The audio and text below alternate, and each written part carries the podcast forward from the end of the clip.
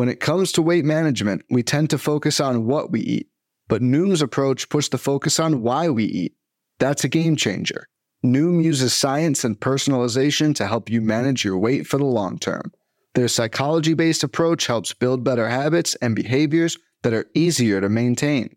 The best part? You decide how Noom fits into your life, not the other way around. Sign up for your trial today at Noom dot com. That's N O O M dot com to sign up today.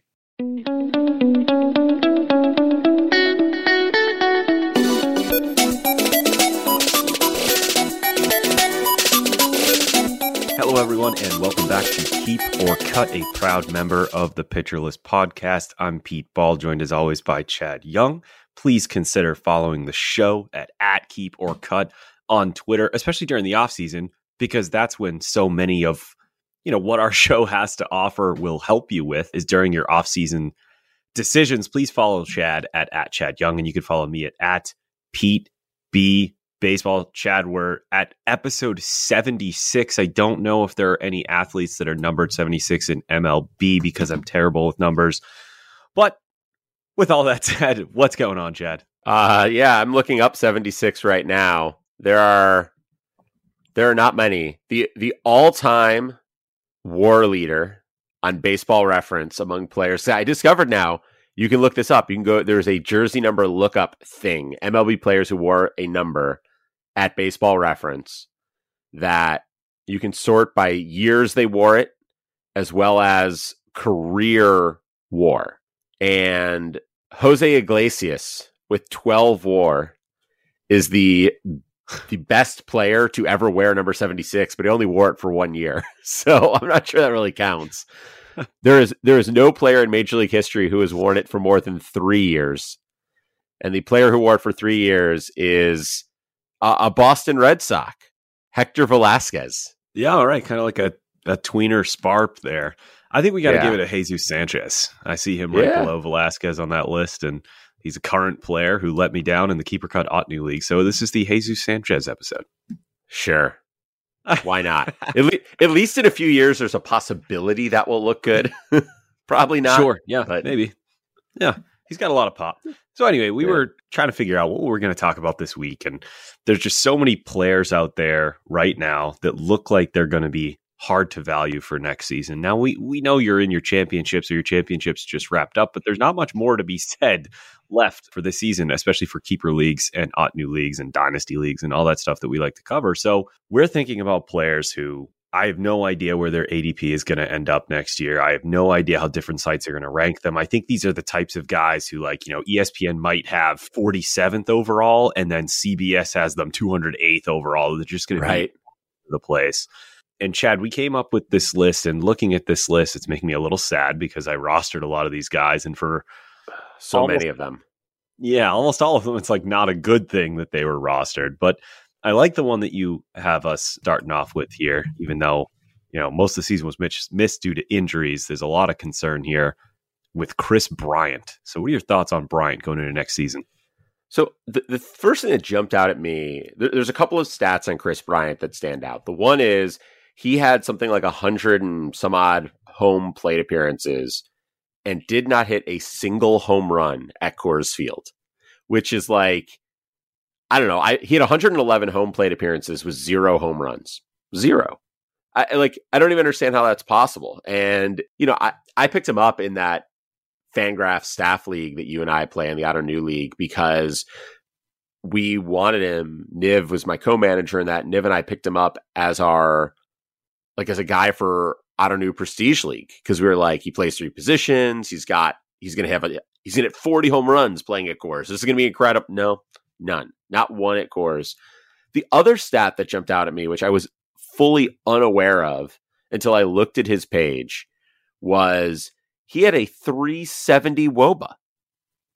Now, for those of you who aren't familiar with WOBA, a three seventy WOBA, like that's really good. That's, that's one of the better.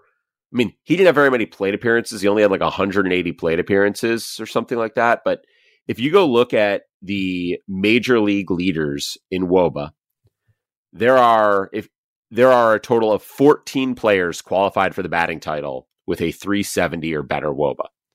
So Bryant had that slow start. He hit no home runs at Coors, but his overall line is really good.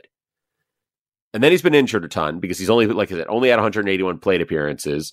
So I, he he's really tough to evaluate because the overall performance was actually quite good. It was not shaped anything like what we expected, right? I mean, a three oh six batting average with, with no home runs at Coors. Like, I, I don't know.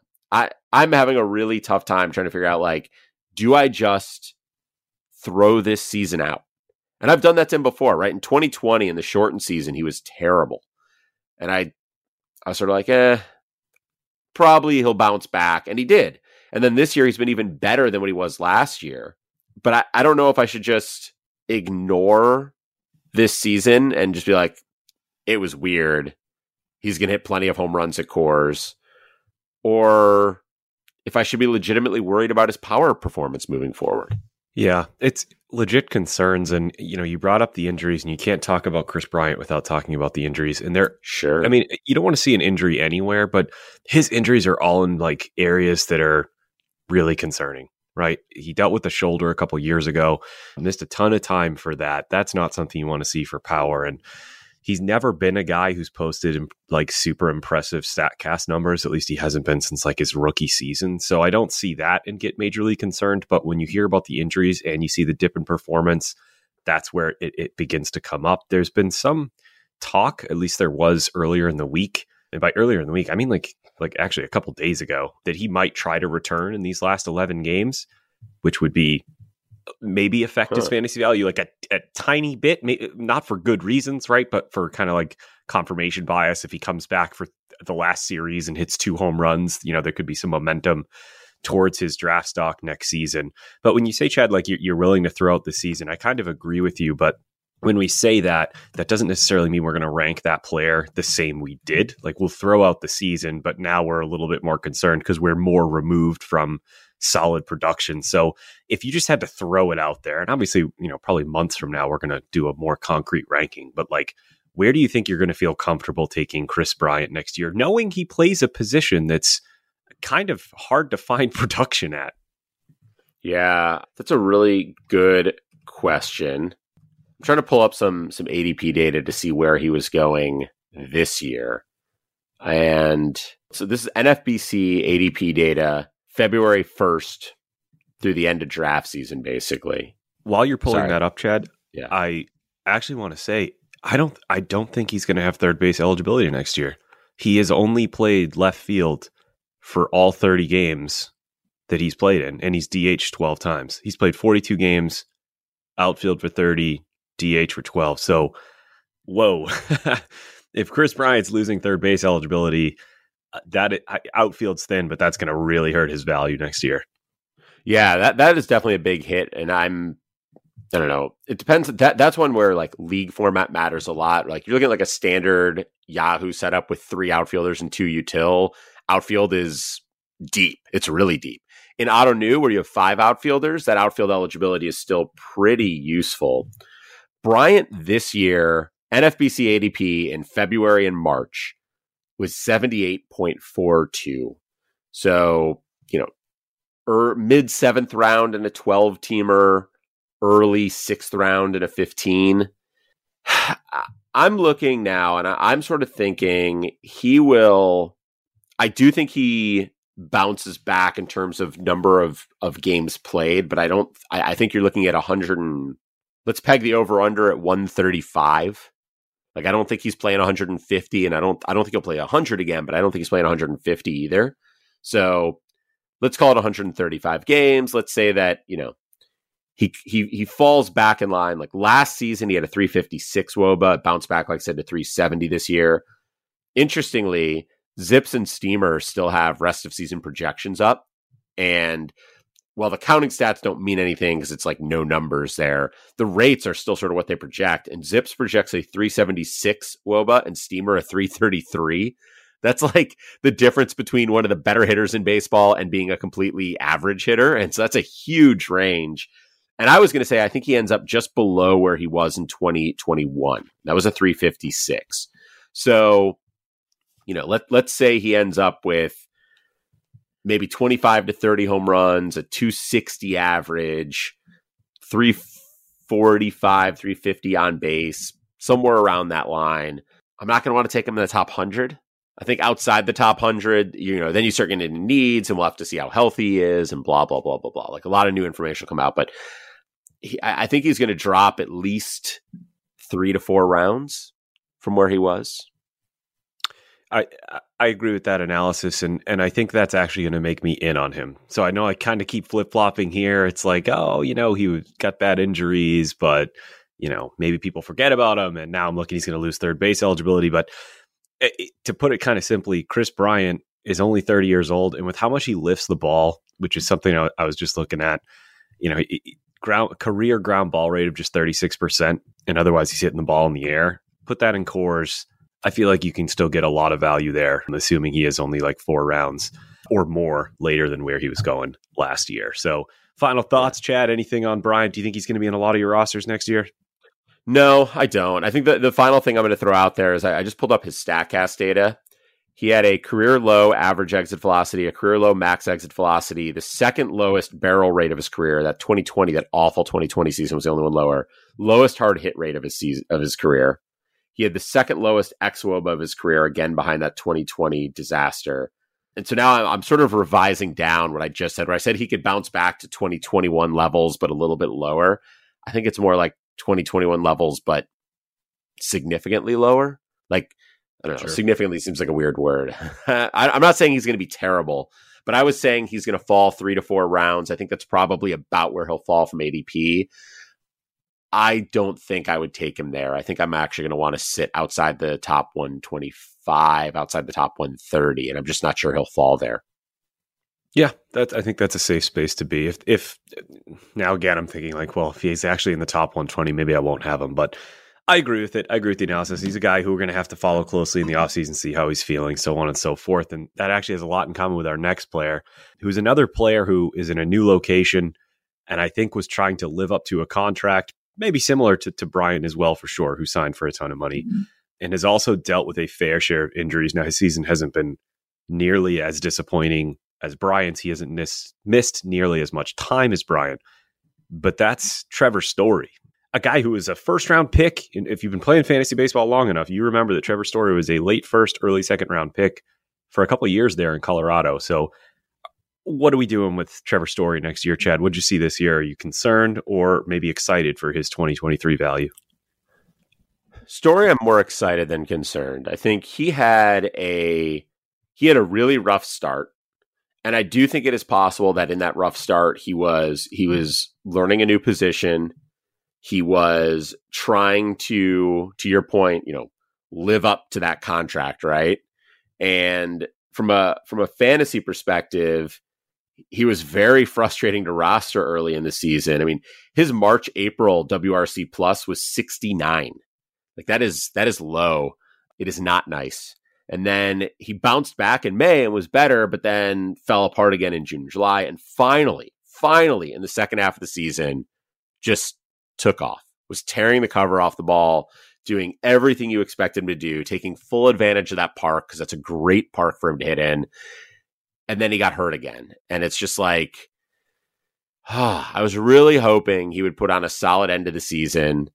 I will say I've got some some personal tie-ups with this, because in in League One, again, or I don't do League One again for an I don't do Prestige League trade, I gave up Oscar Gonzalez, Taj Bradley, and Ezekiel Tovar for a twenty-four dollars Trevor Story. And he was going to solidify my middle infield, give me a big bat down the stretch. Then he he was supposed, and he was injured at that time, but supposed to come back right away. And then he didn't, and he missed a huge. He basically missed the entire rest of the O P L season. And then when he did come back, he was awesome. And now he's hurt again, and I could really use him right now because I'm in a tight rate race. At the, I am in a tight race. I can get those words out at the top of the standings. And at the time I made the trade, I thought a twenty-four dollars Story, like, oh, he'll have a great second half and then he'll be a keeper at twenty-four dollars. And he had that great second half, kind of, but now he's hurt again. And so, like, I was really say- thinking in my head, like, okay, if he finishes the season this strong, I'll feel good about him at twenty-four dollars next year. And you know, he, he's not going to do that now. And so you're looking at a guy who, like, at twenty-four dollars, I think is not far off from his auto new price. He might have been even a little higher in some cases. His average draft position for N F B C was thirty-sixth. Like, he was a, a third round pick. And in the second half of the season, that's what he's performed like, right? His second half of the season, he has a three forty average. He's hit, he only had one home run, but he also only play, had fifty-four plate appearances, right? It's like you, he, he, he was doing fine. He even stole three bases in those fifty-four plate appearances. Like, he was doing everything you want, just in such a small sample that I don't know how to extrapolate it. And so I think the reality is St- Story is a guy that my hope is, as a fantasy manager, that everybody is like, he was hurt, he struggled. Yeah, he got hot at the end, but it was, it didn't really, it wasn't long enough. I don't buy it. And his value plummets. I'm hoping that happens, because unlike where I, where I sort of landed with Bryant, I think I want Story next year. I think I want him on my teams.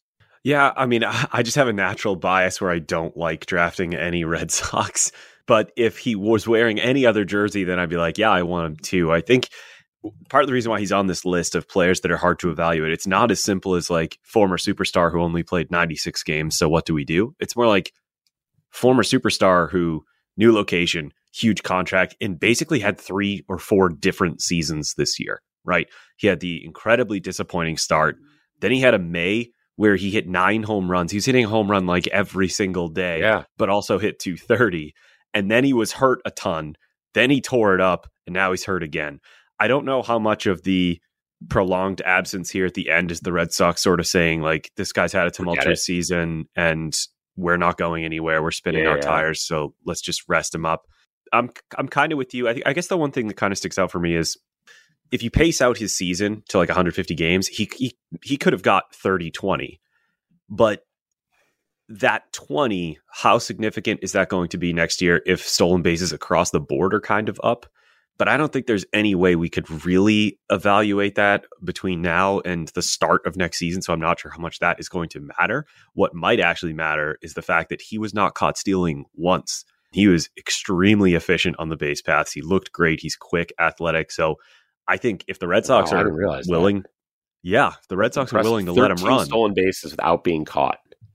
Yeah, he was he was awesome. So that could actually go up next year, and we could be talking about a sneaky thirty thirty threat for for a discount. So there's my Red Sox bias for you, Trevor Story, thirty thirty next year.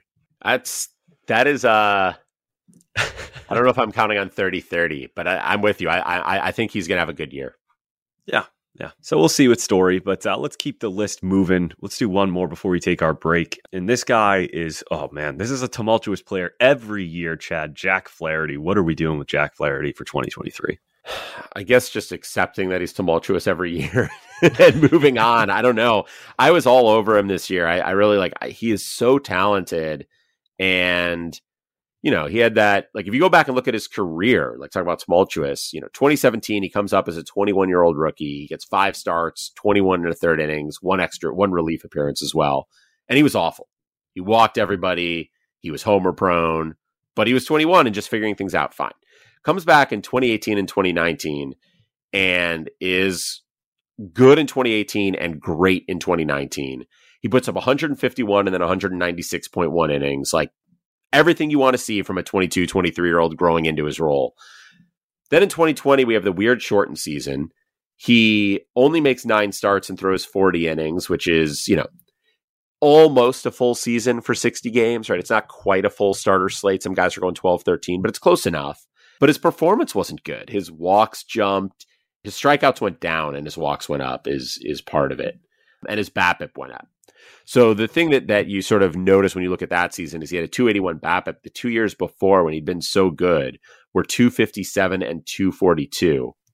And then he only made fifteen starts, seventeen appearances, seventy-eight innings in twenty twenty-one, but again was very good. But again, it's a two thirty-three BABIP. And then this year's just been it's just been bad. I, like he's barely pitched. He's only made seven starts. He made three starts in June. He was hurt. He came back, made three starts in June, got hurt again, and has now made four starts in September. And like, there's not even really clear progress or progression. He he was bad in his June starts. He's been bad in his September starts. The BABIP is like three hundred, which doesn't seem crazy, except that when he's been good, it's been in the two thirties, two forties, two fifties. The last couple years, and even before that, the zone percentage on his four-seamer was in the mid fifties, which is doesn't seem crazy high, right? fifty-four percent, fifty-five point six percent. It's down to fifty percent this year. Major League average is fifty point four percent. So he, he's gone from, you know, just above average, a little, you know, decent amount above average, something above average, to a little tiny bit below average, basically average.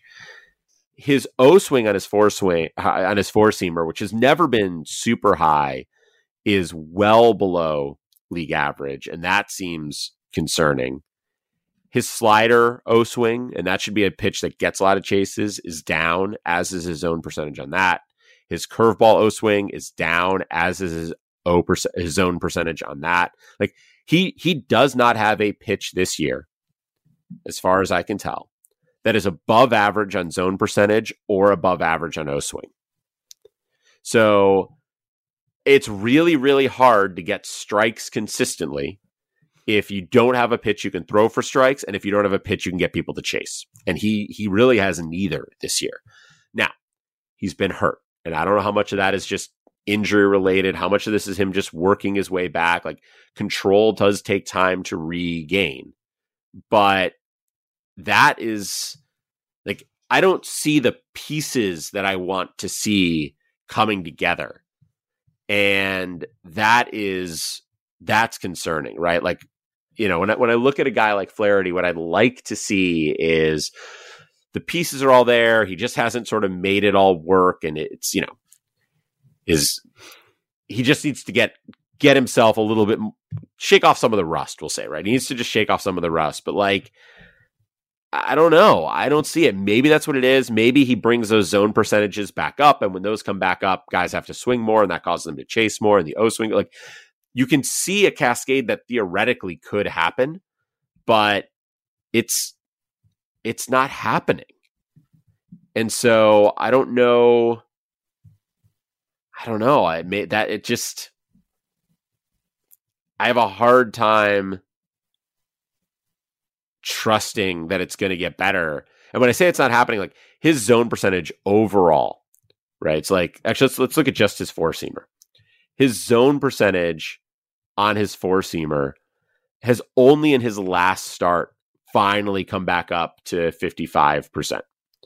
His zone percentage on his slider was his lowest in his last start. Like his last start was his lowest zone percentage. On his curveball, his zone percentage wa- was sort of around his season average in his last start. There's no real progress there. Like, I, so maybe maybe that four-seamer coming back up in his last start is is a sign of something. When I first looked at this, he had been trending down with that, and it's it's starting to maybe come back up. But like, there's just such such limited data that tells me things are headed the right direction that I'm I don't know. You know, he he should get at least one more start, maybe two more starts, and maybe in those starts he starts to show what I'm looking for. But if not, I don't know. I'm I'm not going to have him as often as I did this year. That's for sure. Yeah, that's excellent analysis. And I, I, Flaherty to me is a guy who is has been incredibly overrated. You brought up the pitch usage, and this was something that Paul Sporer of Fangraphs and Sleeper in the Bus was pushing a lot, even after that twenty nineteen season where Flaherty really relies on two pitches. Right. I mean, that the the sinker and curveball he's tried out as his third pitches, and they just haven't panned out as reliable strike throwing pitches. And as he pointed out, really, his other two pitches aren't all that reliable when it comes to throwing strikes, which makes life difficult. And I feel like his fantasy value has been hoisted up by a really hot debut, which caught people's attention and, and put him in the news.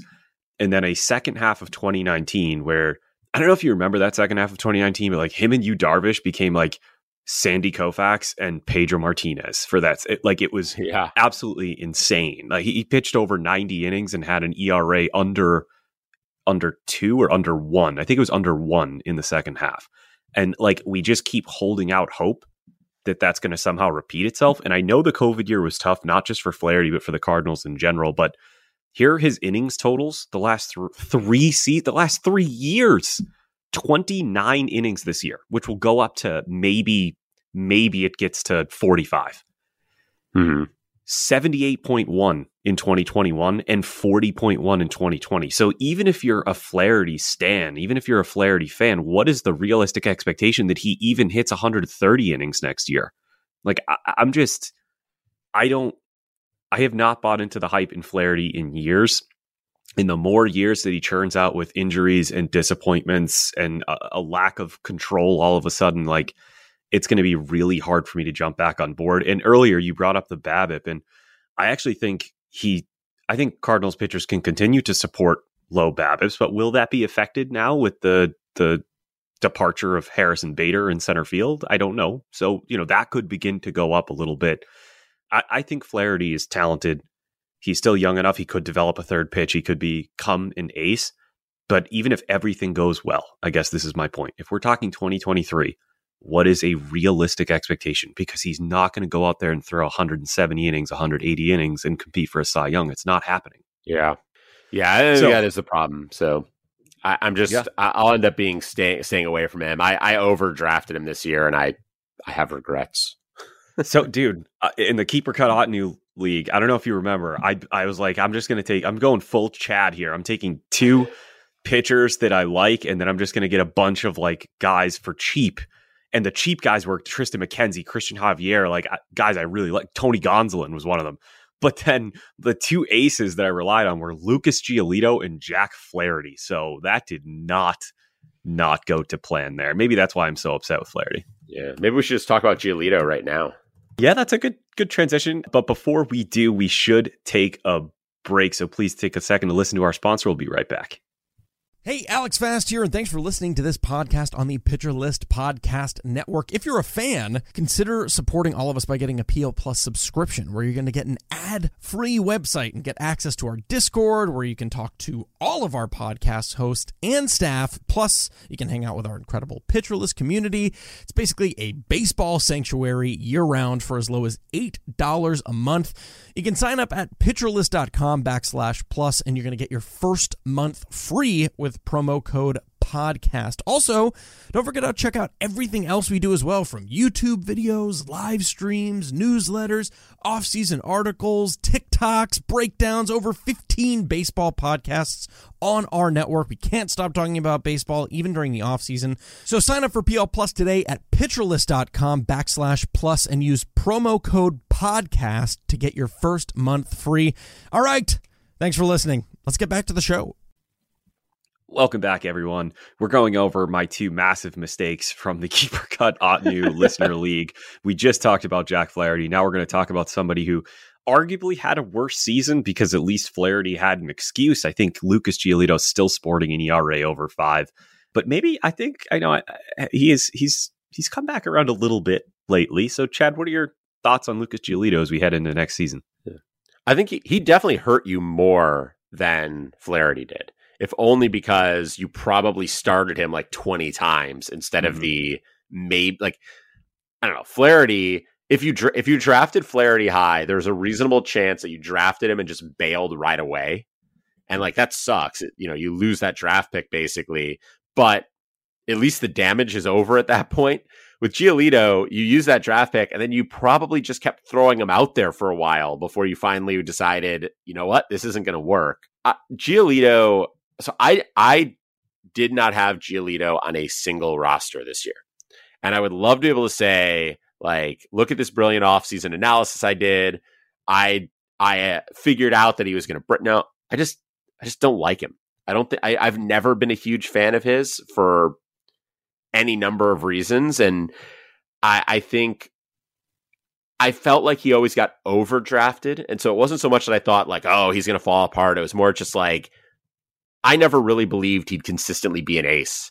And so when people are drafting him as an ace, he just was never there for me. So I never took him. You know, looking at him this year, like, his K rate is down, his walk rate is up, his home run per fly ball rate is up, but so is his ground ball rate. And so his home runs are relatively flat to last year. The biggest difference between this year and last year for Giolito is last year he had a two sixty-nine BABIP. The year before it was two fifty-five, for what it's worth. He has a three fifty-two BABIP this year. Uh, now, on the one hand, I can't imagine that continues. On the other, the White Sox don't field the ball. Like, they're really, I, I mean, you know, part of this is is sort of going off of my personal experience, having watched them quite a bit as a Guardians fan. And like, the, I think the first inning, I think it was the first inning that the Guardians and White Sox played this year, the White Sox made three errors, just awful, bad errors. And it really never seemed to get better. And so now I feel like I, I should probably at least go do some quick research here. And so I'm pulling up now outs above average by team. And the White Sox are, in fact, the seventh worst defensive team by outs above average in baseball. There are only eight teams with an outs above average of negative ten or worse. And most of those teams are just bad teams that weren't trying. And then you've got the White Sox and Twins.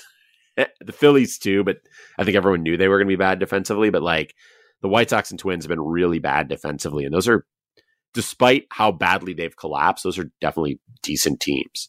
So when you look at that that BABIP number for Giolito, it is tempting to say, you know, oh, he's, for his career, he's got a two eighty BABIP. It's going to come way back down. And I do think it'll come back down from three fifty-two, but I don't think it's going to be low. That's a, that is a bad defensive team. And like, in some ways, they may get worse next year because over the last month or so, they've replaced they replaced uh, Tim Anderson at shortstop with Elvis Andrus. And Andrus is a, a good defender. Like, Andrus has been a one outs above average player, but in, in somewhat limited time this year. Anderson was a negative two. I mean, you you look at like where could where could the White Sox improve their defense next year? Like, I'm not really sure how that happens. Anderson's going to be back. They're still going to have this like Eloy Jimenez, Andrew Vaughn, like these guys still have to be on the field somewhere.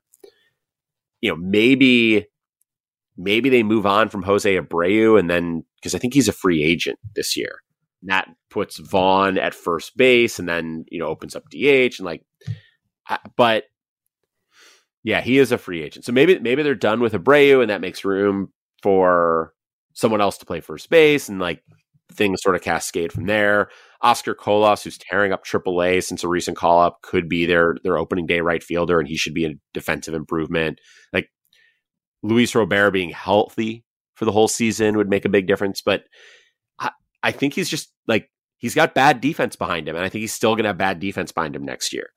And so I see a bounce back from Giolito, but I don't like, he's not going to repeat what he did the last couple of years. He's going to be a high threes E R A is my guess. Yeah.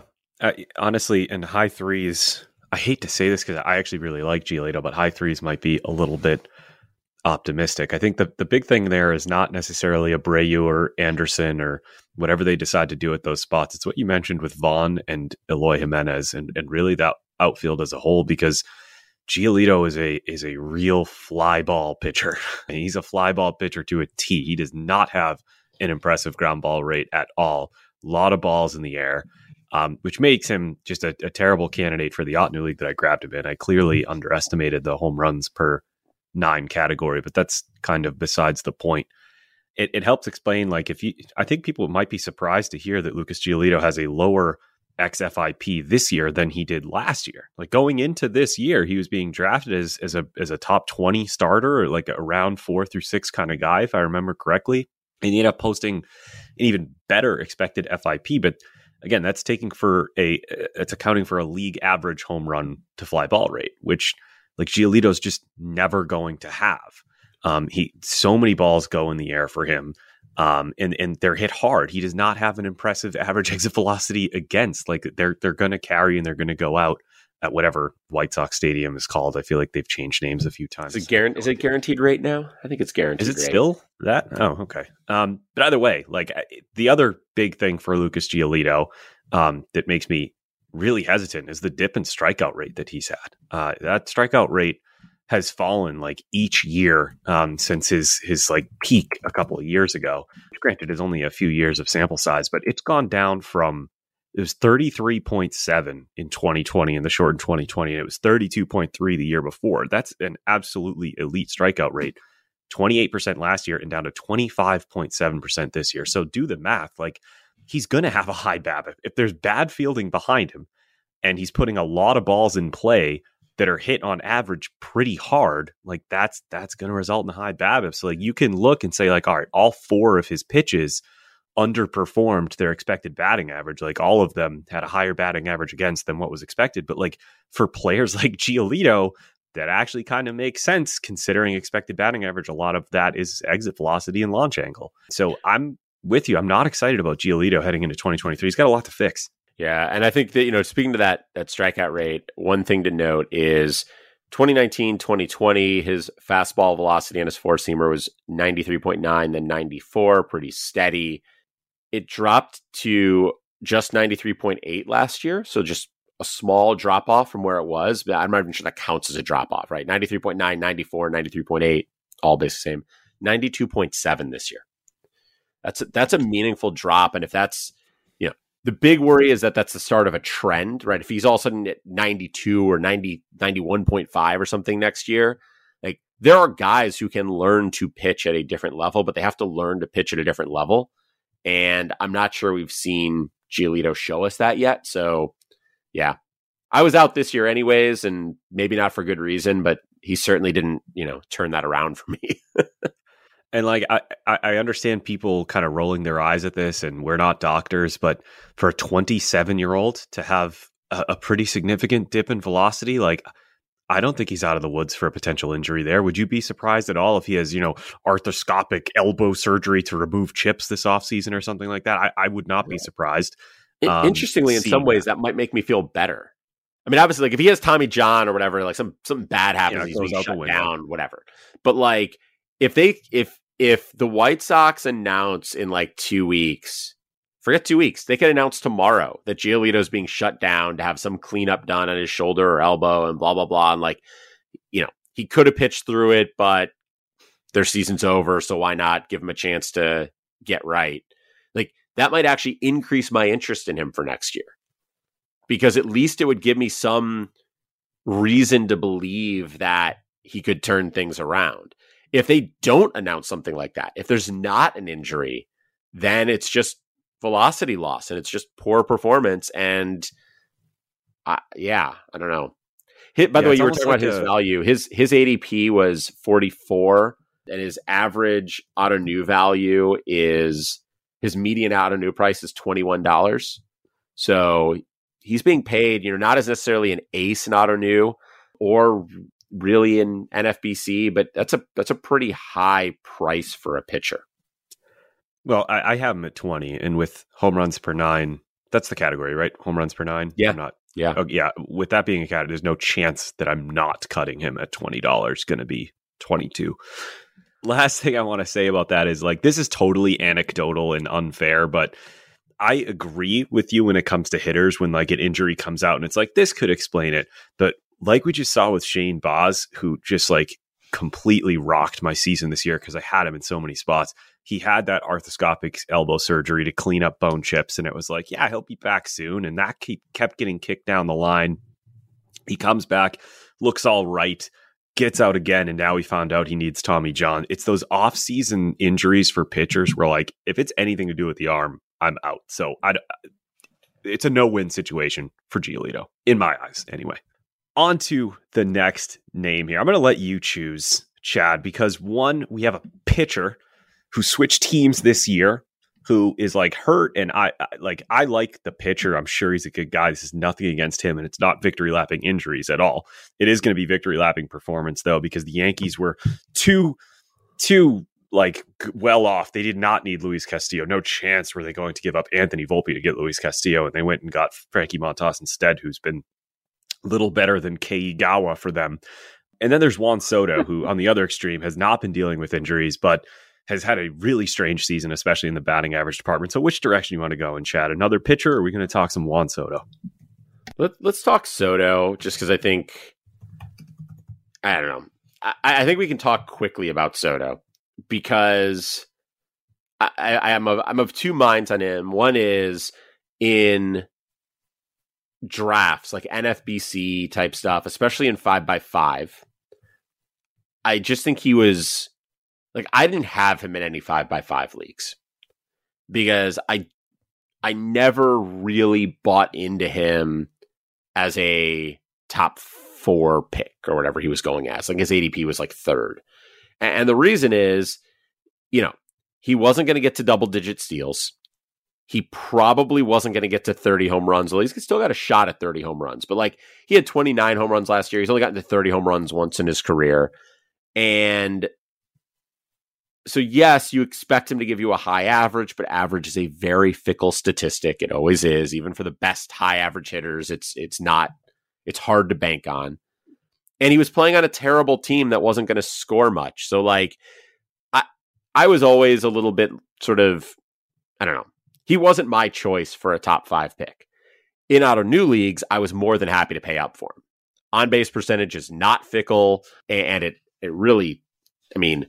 It depends how you want to look at it, right? His his on-base percentage last two years was four ninety and four sixty-five. So by that token, a four oh four this year looks bad, but you're still very happy with a four oh four on-base percentage. I, I don't know. I have no worries, like literally none. His strikeout rate is down from the last two years. His walk out, his walk rate is a little bit down from last year, but basically where it was. His BABIP is way down. His line drive rate is down, but line drive rate is the kind of thing that can can move around a bit. Like, I'm I'm more interested in the fact that he was actually hitting more fly balls, which for a guy who hits the ball as hard as he does should lead to more power. His exit velocity was down a bit, but his barrel rate was sort of fine. He has a, you know, last year he had a four twenty-nine xwOBA, but this year it's four oh seven. Like, it's it's down, but not down in a like, oh no, I'm worried about this way. So I don't know. I, I'm I'm completely unconcerned about Soto. I don't think he should have been sort of a top five pick. I, and, and to be fair, like, I had the same issue with Vlad going as early as he was in drafts. Like, I just, I don't know. And Vlad, it, like Vlad, it was some of, something of a position issue, but like, at least Vlad, you were thinking forty-five home runs. You weren't expecting that from Soto. So like, go back and look at what Soto's done over his career. He's going to do it again. That's what it comes down to. Don't expect him to do something he hasn't done. He's not going to steal fifteen bases for you. He's probably not going to steal ten. He's not going to hit forty-five home runs for you. He's probably not going to hit thirty-five. Like, that's fine. Just be aware of that. What he's going to do is get a lot of hits, get a lot of walks, be on base constantly. In that lineup, he should score a million runs and get a bunch of R B Is. And like, in auto new leagues, he's going to he's going to have a lot of singles, a lot of doubles, a lot of he's going to have enough home runs. He's going to be on base constantly. Like, I, I'm I don't know. I'm not worried about Soto. I think this year was some noise in his line drive rate and his BABIP and very little else. Yeah, uh, uh, there's nothing there that I'm going to disagree with. He's eighth in W R C plus. He's fourth in wo in expected wOBA. Like, Juan Soto is a bona fide stud. He it basically it comes down to format to me in everything but Roto, and this includes head-to-head categories. I've talked about my strategy in head-to-head categories in the past, and I, I I'm sorry I don't care as much about stolen bases if you're going to be such an outlier in the other four categories, which I think Juan Soto can be. Like you said, batting average is fickle. In non-Roto five by five, I think Juan Soto is easily an, an early-ish first-round pick, right? Like, I mean, we've had the emergence of Aaron Judge here.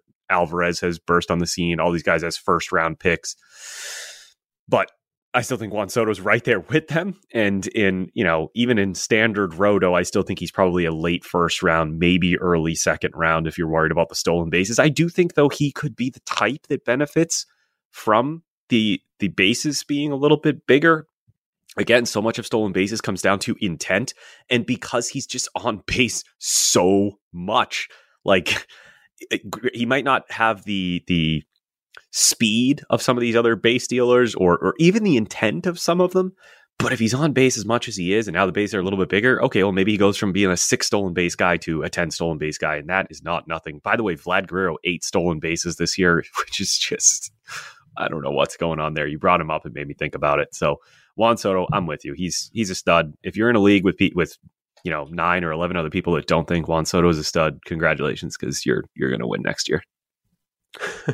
All right, so then let's let's flip to. Actually, another outfielder. We'll, we'll circle back to Frankie Montas, but on the subject of outfielders, Nick Castellanos is someone who, man, this guy has really had an up and down career in terms yeah. of especially power production. So what'd you see from Castellanos this year and going into next year? What are we doing with him?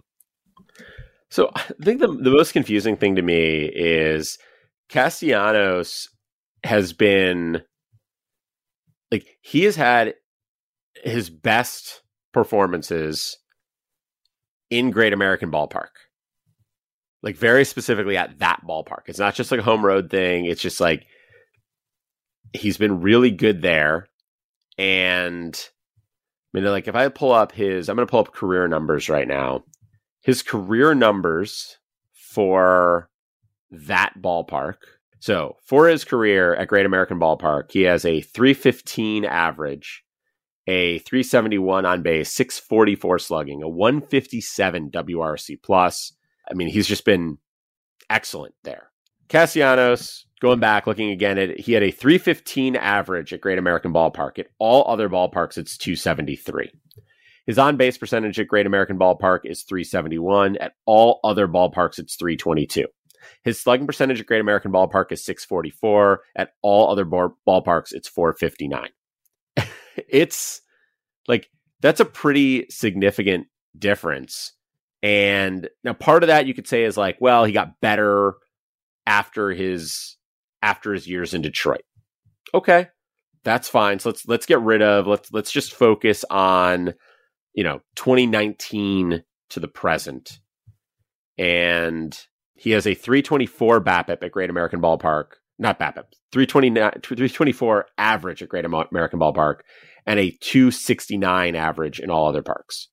In all other parks, he has a three seventeen O B P. In Great American, he has a three eighty. Like I can, cont- I can keep going with this. one sixty-three W R C plus at Great American, one oh four at all other ballparks. But like he has been much, much better in that one stadium than he has anywhere else. And I don't know. I mean, maybe that's, you know, we know it's a hitter's park. I was worried about that going into his free agency. And then he landed in Philly. And I was like, that park won't hurt him. He'll be fine. And so I- I'm not really sure what to make of it other than like, is he actually like perfectly built for one stadium?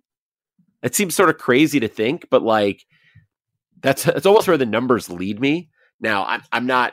It doesn't really make sense to think that like, oh boy, if he just got traded back to the Reds, he'd be great at home and terrible on the road like he had been.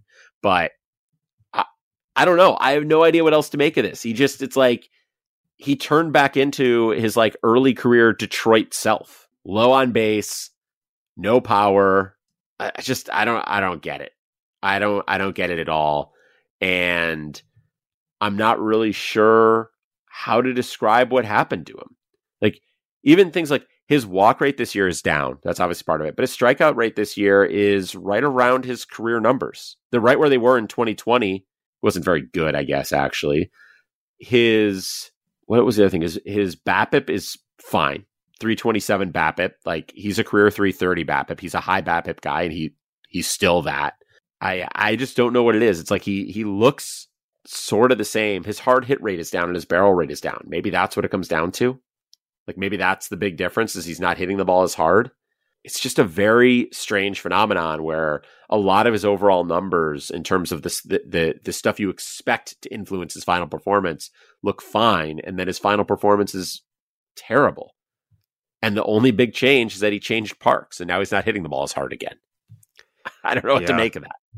It's, it's bizarre. I, I thought maybe... You know, I was wondering, well, maybe Schwarber in that outfield is forcing him to play the field more, but he's he's actually D H'd mar- more this year than he has the past two years. Like he's pretty much always been in the outfield. I think the big thing for Castellanos has been the ball. Now, this is a theory that I think was come up with by Chris Towers at C B S, and essentially these line drive gap to gap guys are the ones that were going to be most affected by the deadened ball.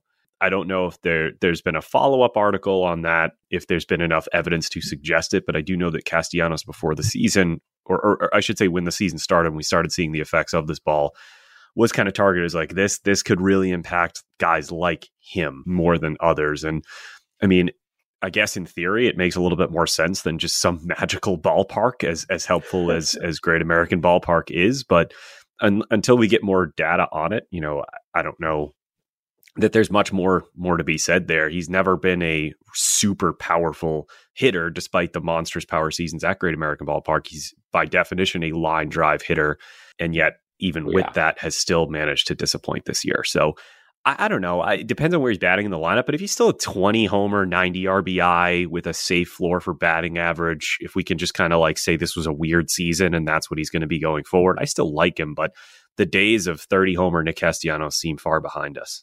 No, I think that's I think that's right. And I, I think the, the concern I have is batting average. Like we said, batting average is fickle. And so like he seems like a safe batting average guy, but I hate banking on it. So right. I, he he really what I really want to see is his walk rate come back up. And you know, part of his walk rate being down is that his zone percentage is up, and that may be because guys are challenging him more. But he's also his O swing is up and his Z swing is down. Like that is not a great combination. And so he's swinging at fewer strikes and more balls and getting more pitches in the zone. Like that's going to, that is going to lead to fewer walks, and he needs to correct at least the parts of that he can control and bring his walk rate back up a bit for me to really feel good about him. I don't know how I, you know, see that happening. Like we're we're not going to know, right? By draft season, you're going to have to just make a bet on that. But that's what I want to see early in the year from him. He he's definitely. I had him in a bunch of places this year. His value has definitely dropped for me. I'm pro, I'm sure I won't be the low man on him. And what I just don't know is, you know, what you just said is probably a reasonable expectation for him. And I just don't know if that's the where the. where the consensus will land, or if people are going to be like, oh, he stinks, he was awful. If, that, if people are thinking that, I'll probably end up with him in a bunch of places. If if there's, you know, a couple people in each of my leagues willing to be like, eh, I'm just I'm just going to ignore last year, he's still the guy I thought he was, then I probably won't end up with, I'll end up with him anywhere. Yeah, I think I'm going to end up being in the same camp. Last thing I'll say on Nick Castellanos is if you're looking for signs of a decline, while you're speaking, this kind of caught my attention. I'd hesitant, hesitate to rely really on expected batting average, but one of the places I look to see like if a hitter is declining is how they do against fastballs. And although Castellanos had a three hundred batting average against on fastballs this year, which is obviously very good, since twenty sixteen, this is a huge sample. His expected batting average against fastballs in twenty sixteen was three thirty-three. In twenty seventeen was three twenty-eight.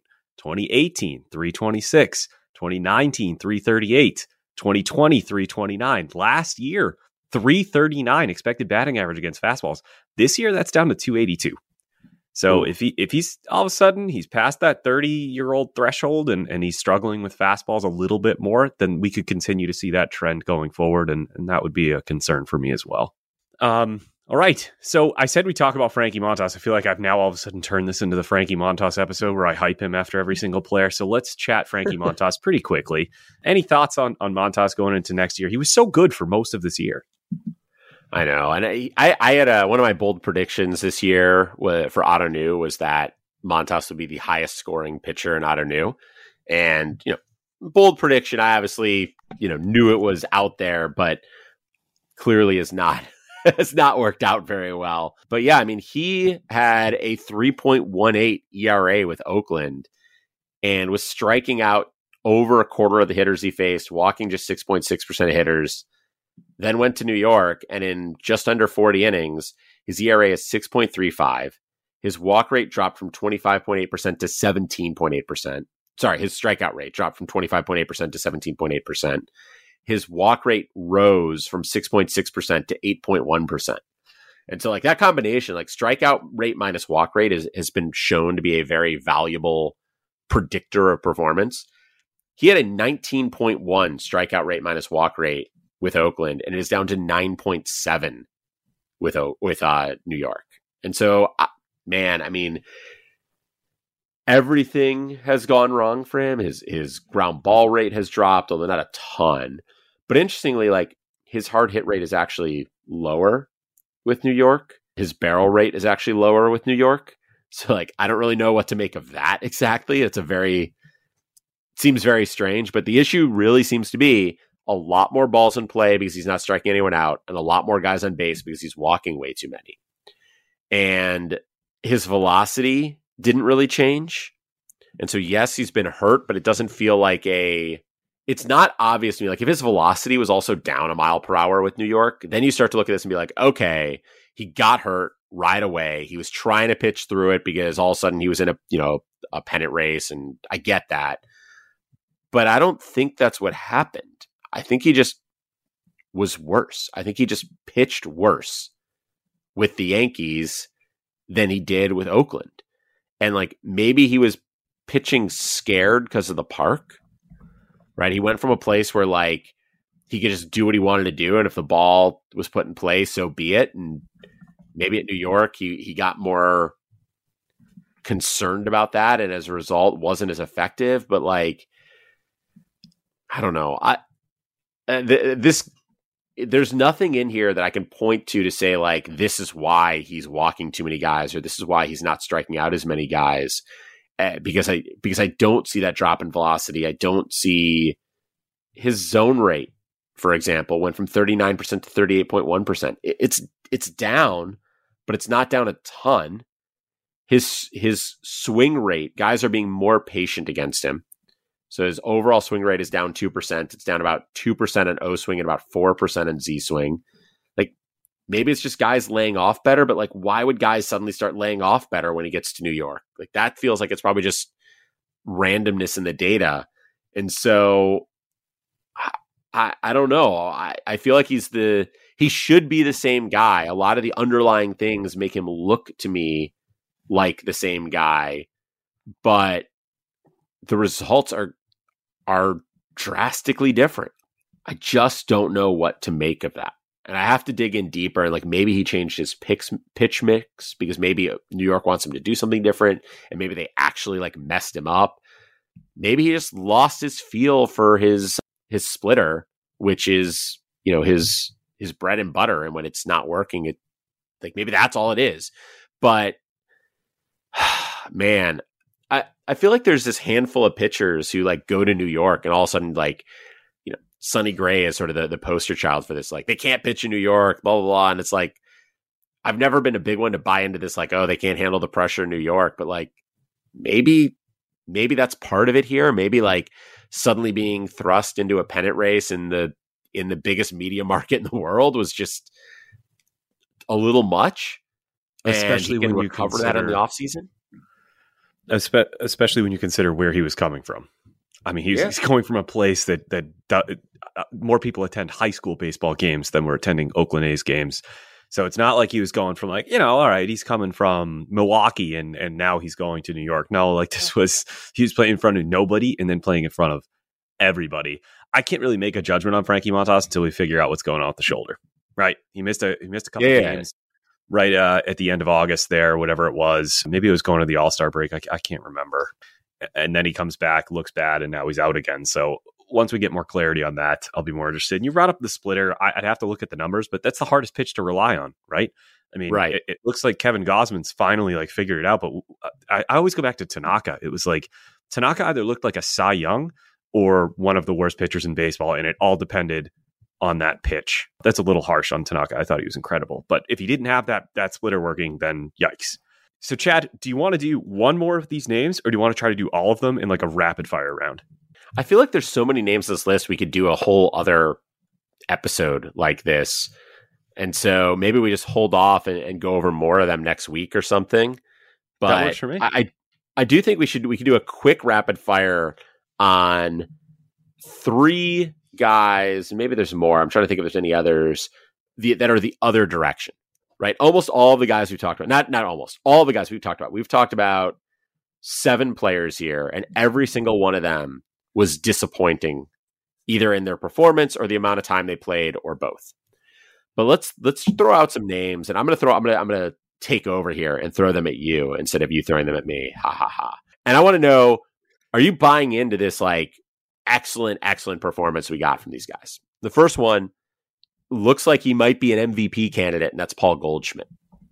Yeah, he's he's going to win the M V P. When you talk about fantasy value, I don't, I can't think of someone who's had like such large movements as Paul Goldschmidt, where Scott White at C B S came out with an article yesterday that's definitely worth reading. He does this every year, which is predicting the first two rounds next year. And he has Paul Goldschmidt as like a mid-second round pick. And you can't disagree with it. Of course, that's like a round where he's going to go. But like, how much are we willing to now like buy back in on a player who's going to be thirty-six years old and putting forward, like, I don't want to say career seasons, because he has had an amazing career.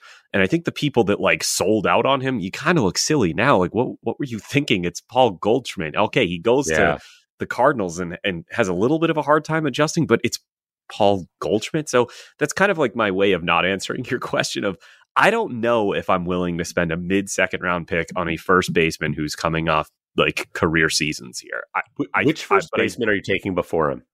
Who are the first basemen who go before him for you?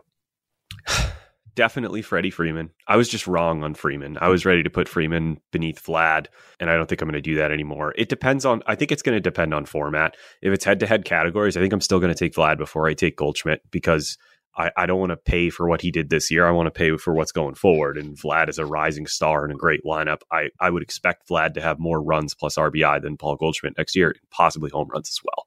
I don't okay. know how much I can rely on a thirty-six-year-old to steal double-digit bases, though. So I guess Goldie's not going to get to double two. digits this year. He's got Goldie's got six stolen bases this year. He only oh, that, he had twelve that, yeah, last that year. That makes it even easier. Yeah, yeah, that makes it even easier. So what about? I know this is supposed to be rapid fire. What about Pete Alonso? Right, Alonso is the. He, I mean, this right? year Alonso was the third or fourth guy off the board at first base. Right, it was it was Freeman and Vlad, and then. A lot, or not in that order, Vlad and then Freeman, really. And then you had Alonso and Olsen, who we talked a lot about in the preseason. Yeah. Goldie's obviously been better than them. You taking Alonso before Goldschmidt? Honestly, I, th- I think I am. I don't think it's going to go that way in drafts, but I, I think I would. Alonso's proven yeah. he's going to have this stigma as like a strikeout, low batting average guy. He's just not. Like we talked about yeah, this yeah. in the past. He's not a strikeout player. He's got a good strikeout rate. Yeah, I want I, you're not you don't want to pay for what they did the year before. You want to pay for what they're going to do going forward.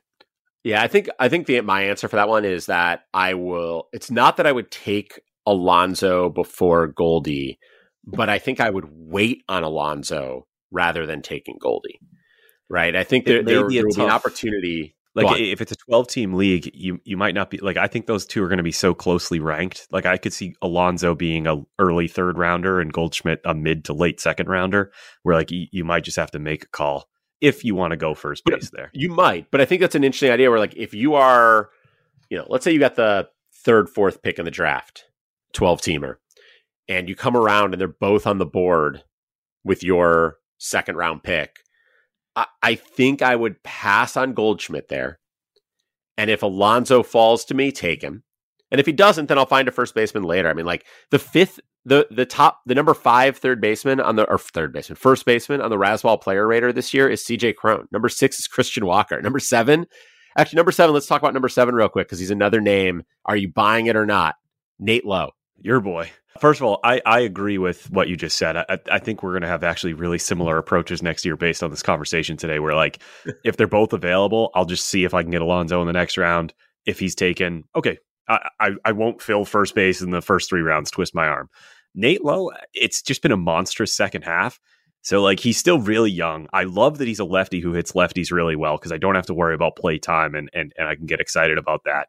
And I do think the Rangers are on the rise. So it, it's it's a cop-out, but it depends on where the A D P is because I, I'm not going to overpay for Nate Lowe. I don't think he's shown enough in his career for me to overpay, but I do think he could be a solid source of homers, R B I, in a, a better batting average floor than we might think. You taking him as a top ten first baseman next year? I'd have to look, but honestly, off the top of my head, no. I mean, looking at this, Goldie, Freeman, Alonso, Vlad are all before him for sure. Despite Olsen. This year, I, I still take Matt Olson over him. Yeah. And then you get into a group of like, this year, Christian Walker and C J Cron are going to finish ahead of him. Brandon Drury's right behind him. Jose Abreu, Anthony Rizzo, Rowdy Tellez, You know, Josh Bell will be first base only next year, but he's down at eighteenth on the first base rankings right now. I don't know. I, I think I take Lowe as a top ten first baseman. I don't think I see an obvious ten that go before him. Like I said, Goldie Freeman, Alonso, Vlad Olson. And then if I'm choosing between him and Crone or Walker or Abreu or Rizzo or Hoskins or Rowdy, like I might take some of those guys. I, you know, I'll do my offseason research and blah, blah, blah. Like some of those guys might go before him for me, but like all of them, I don't think all of them go before him. Yeah, no, you make a good point naming those names because it's it's all of a sudden not as deep of a position. I, I am curious about a few guys like, will D J LeMahieu have first base eligibility? Will Andrew Vaughn? I'd have to look that up. Is Max yeah. Muncy going to have an everyday job? Because if he does, I might like him more than Nate Lowe, even after this terrible season.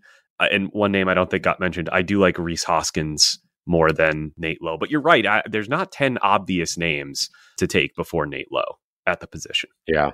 So then one last of these guys who just had a, a less breakout, more resurgence, Alex Bregman had fallen on some hard times for a couple years there. He has not quite returned to, you know, M V P caliber Alex Bregman we saw in twenty nineteen, but very, very good bounce back season for him. And that's a, that's a very, very good bounce back season that, if I'm correct, I'm going to double check this before I say it. Started, it didn't start slow necessarily. He had a one twenty-eight W R C plus in March, April, and then a one oh nine, a one oh seven in May. Sort of a rough May. It looked like he was still sort of settling in, and now he's got a one sixty in the second half. Like he had one forty-two in June, and it's just been, you know, July was down to one eighteen, but it's just been basically good since then. Are, are you buying in? Do you think Bregman is sort of back? Do we know who he is now? Uh, I don't. I don't know if we completely know who he is now because he hasn't he hasn't been performing at this level for the entirety of the season, right? If he can get, it all depends. Is he a, is he a twenty homer guy or is he a thirty homer guy? Because there's a huge, obviously a ten homer, but a huge difference there when it comes to the counting stats. Because if he's a, a thirty homer and two hundred runs plus R B I player with a, a decently, you know, fine floor batting average, because he's not going to strike out more than, I don't know, thirteen percent of the time. He he gets his bat right on everything. And with how much he pulls the ball in that home park, which we've been talking about with Bregman for a long time, like he's really solid. But am I going to bank on that for next year? It, it uh, again, it'll depend on where he's going, but I don't view him as like a, I mean, he was going what in the first round a couple of years ago and then the second round. I, I guess I'd probably feel more comfortable with him in like the fifth, sixth round. If I can't get him there, that's okay, because I think those categories can be replaced. If I can get him there, then yeah, I'd be pretty excited. Yeah, I mean, he is this year on the Raswell Player Rater seventh among third basemen. So even with this resurgence, he's not a, a first division fantasy third baseman. And looking at the guys ahead of him, like Jose Ramirez is first, Manny Machado second, Austin Riley third, Nolan Arenado fourth, Bobby Witt Junior fifth, Rafael Devers sixth. I'm not taking Bregman over any of those guys. No, no chance. I, right, and so I and well, now I look at the guys after him. Right. Yeah. That, like, that's, I, I mean, I that's see fair. Him over and, Witt in like a points format. Yeah, that's that's probably fair. I mean, if I look at him like at a points per game basis in Ottanu, Machado, Riley, Arenado, Devers, Ramirez, and Bryant, limited playing time, but Kris Bryant is ahead of him. That's surprising. Yeah, but there, then he's let's leave Bryant off because we talked about him. One, two, three, four, five. He's sixth there. I don't, I don't see go, him going over. I'm not taking him paying more for him than I am for Machado, Riley, Arenado, Devers, or Ramirez in Ottanu. Now, looking after him in both of those lists, like in, you know, in Ottanu, Witt falls much further down, and maybe you can make a case that you'd still prefer Witt because he's going to, you think he's going to do whatever next year. He's going to, he's going to turn a corner and be even better than he was this year. I'm not really buying into that.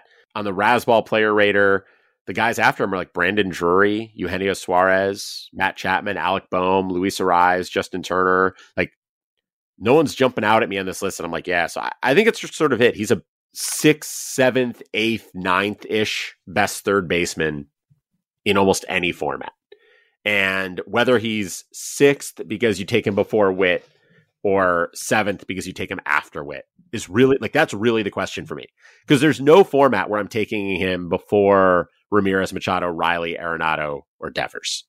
Yeah, no chance. So it's, it's really just a question of like, does the fact that Witt is Like Witt's a, he's a fine hitter, but he's not a great hitter. Bregman might be a great hitter, but Bregman doesn't do a lot of, like, he just doesn't pile up the home runs and stolen bases the way Witt does. And so, like, depending on format, I could see Bregman over Witt or Witt over Bregman. I agree with that. But I think that's it. I think he's just going to, that's just what he is. He's the sixth or seventh best fantasy third baseman. So let me throw this out to you. Are you, in your drafts next year, let's say it's Roto five by five, which, again, Bregman, it really depends the format. Are you ready to take Gunnar Henderson ahead of him as your third baseman? Oh, boy. That is a, that's a tough question. I think the answer is no. I am not ready to take Gunnar Henderson ahead of him. I think th- this is a little bit like the Alonso versus Goldie thing. I might prefer to wait on Henderson than to take Bregman, depending on what yeah. their relative costs are. So I may like him as a better value, but I do not want, I, I don't prefer him. Sure. No, that makes sense. There's a lot of players that we were able to just throw at you. And, and I, I think, Chad, you're right. I think we should do a second episode looking at the next half of these players. There's no shortage of interesting names, names that we're all going to have to make decisions on relatively soon in our keeper leagues and our O T new formats, so on and so forth. And I bet, I'm sure between now and next week's episode, Chad, we'll come up with a couple more names that we need to add Absolutely. to that list. But I think that's a good time to put a pin in it. We'll talk about this more next week. As always, thanks for listening, folks. I mean, I, this is our last episode that's going to come out during the season. So we really appreciate you listening this year. It's been another fun year of Keep or Cut. As we approach episode one hundred, we're just twenty. We're going to have one more now. during this season. We're going to have one more. Yeah, but isn't it going to release? It's a weird season. It ends on like a, the season ends on like a Wednesday or whatever. Oh, okay. That's right. Yeah, because of the delayed start to the season. So how about that? You yeah, yeah. So baseball we got, we got one more coming. Not done yet. All right. Well, thanks for listening, folks. Again, follow the show at, at Keep or Cut. Follow Chad at, at Chad Young. Follow me at, at Pete B Baseball. Give us ratings, reviews, all that good stuff. And we'll see you next week.